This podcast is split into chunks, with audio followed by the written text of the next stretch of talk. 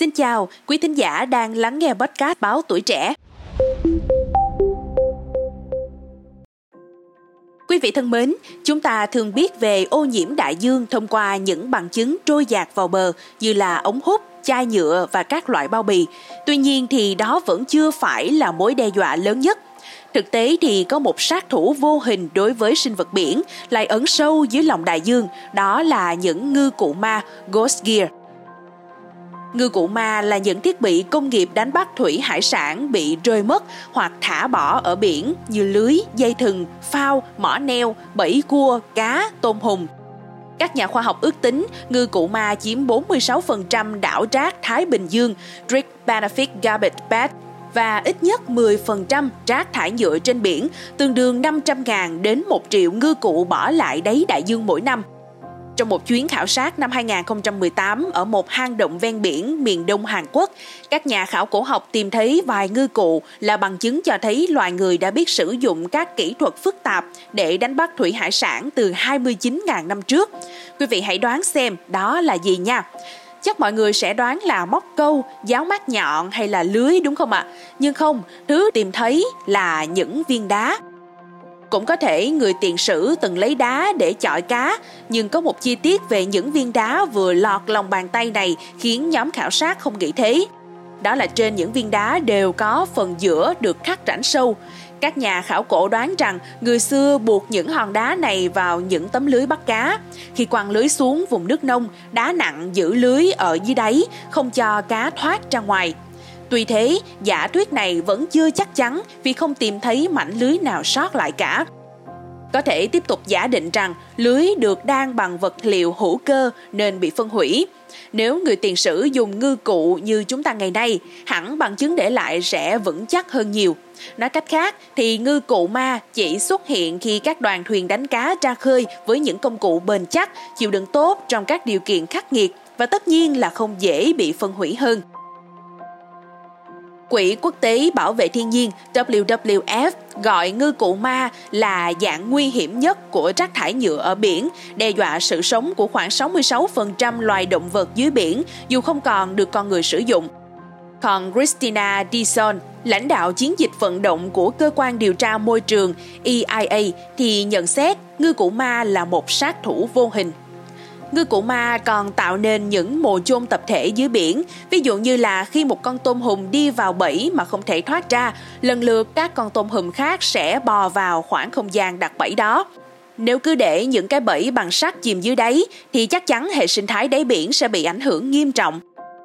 Không chỉ tác quái ở dưới biển, ngư cụ ma cũng có thể bị trôi dạt lên bãi biển, trở thành mối nguy hiểm cho 50% các loài chim và các loài ven biển khác, hay cho chính an toàn của người đi biển. Đã có không ít trường hợp ngư cụ ma vướng vào bánh lái hoặc động cơ tàu thuyền. Vậy tại sao lại có nhiều ngư cụ ma đến vậy? Được biết thì có những cái bẫy giá đến cả triệu đồng mà ra khơi với nắng gió đã cực sẵn rồi, ngư dân đâu hề muốn ngư cụ của mình biến thành ma vì như vậy khác gì quăng cần câu cơm xuống biển. Nguyên nhân ngư cụ nằm lại dưới biển từ ngoài ý muốn như là đánh bắt trong điều kiện trời giông bão hoặc ngư cụ bị vướng vào đá dưới đáy biển, vào các bãi đắm tàu, đến cố tình như là đánh bắt trong các tình huống mạo hiểm. Cũng có khi các tàu thuyền đánh bắt gần nhau quá hoặc hoạt động ở những vùng bị cấm như ở phía trên rạn san hô làm ngư cụ vướng không thể gỡ. Và đúng là có chuyện ngư dân cố tình vứt bỏ ngư cụ ngoài biển. Chuyện này thường xảy ra ở những quốc gia đang phát triển khi vừa thiếu phương thức thu gom và xử lý ngư cụ hết vòng đời mà kiến thức, ý thức của người sử dụng còn chưa cao. Ta sẽ làm gì với khối lượng nặng 400 kg tới vài tấn ở cuối vòng đời của nó? Nhiều người sẽ nghĩ là ngư cụ rơi rớt thì nhặt lại có gì đâu mà căng. Không đâu ạ, à, rất căng là đằng khác đó nha quý vị. Vì việc này giống như là mò kim đáy bể theo đúng nghĩa đen luôn. Cái khó đầu tiên là tìm ra chúng dưới lòng đại dương không hề dễ và miễn phí, như cách mà chúng ta dùng GPS định hướng trên đất liền. Cách thô sơ là dùng đầu dò như mấy cái mỏ neo móc vào thuyền để dò dưới đáy biển. Nhưng như vậy thì chắc chắn gây tổn hại đến hệ sinh thái. Cách nữa là có thể cho con người lặn xuống những vùng khả nghi để tìm kiếm, nhưng lại tốn nhân lực và bản thân họ có thể vướng vào bẫy. Hiện đại nhất thì có cách là sử dụng công nghệ định vị bằng sóng âm sonar để dò tìm ma, nhưng chi phí thì không hề rẻ.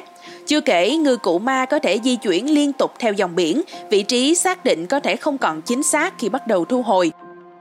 Khó không có nghĩa là không thể làm. Ở Canada và Đài Loan, chính quyền yêu cầu ngư dân báo cáo khi mất ngư cụ và đánh dấu vị trí ban đầu để dễ tìm lại.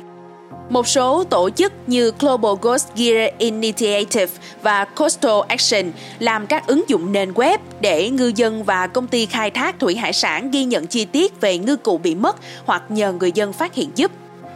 Còn ở bang Mississippi, Mỹ, một liên minh gồm Hiệp hội Ngư dân, Đại học Mississippi và chương trình rác thải biển của Cơ quan Quản lý Khí quyển và Đại dương Quốc gia NOAA khuyến khích người khai thác tôm thu thập và tái chế bẫy cua vô chủ với mức thưởng 5 đô la mỗi cái. Nhờ đó mà 3.000 cái bẫy được vớt lên sau 3 năm triển khai chương trình nhưng tốt hơn hết vẫn là chặn từ gốc, chẳng hạn vận động và tạo động lực để ngư dân không để lại ngư cụ ở biển. Việc mất ngư cụ do đánh bắt trong điều kiện thời tiết bất lợi thật ra cũng có thể tránh được nếu ngư dân thận trọng hơn khi dông thuyền ra khơi. Ngoài cậy vào sự cẩn trọng và tinh thần tự giác của ngư dân, nghiên cứu sáng tạo ra các ngư cụ kiểu mới cũng là một cách làm cần được quan tâm. Nhiều dự án phát triển các ngư cụ bằng vật liệu tự hủy sinh học đang được ưu tiên triển khai. Tuy thời gian phân hủy hoàn toàn cũng lên tới 2 năm. Bên cạnh đó, nếu ngư cụ được gắn định vị ngay từ đầu thì sẽ giảm thời gian và chi phí để thu hồi khi chẳng may nó biến mất. Cảm ơn quý thính giả đã lắng nghe số podcast ngày hôm nay. Đừng quên theo dõi để tiếp tục đồng hành cùng podcast Báo Tuổi Trẻ trong những tập phát sóng lần sau. Xin chào tạm biệt và hẹn gặp lại.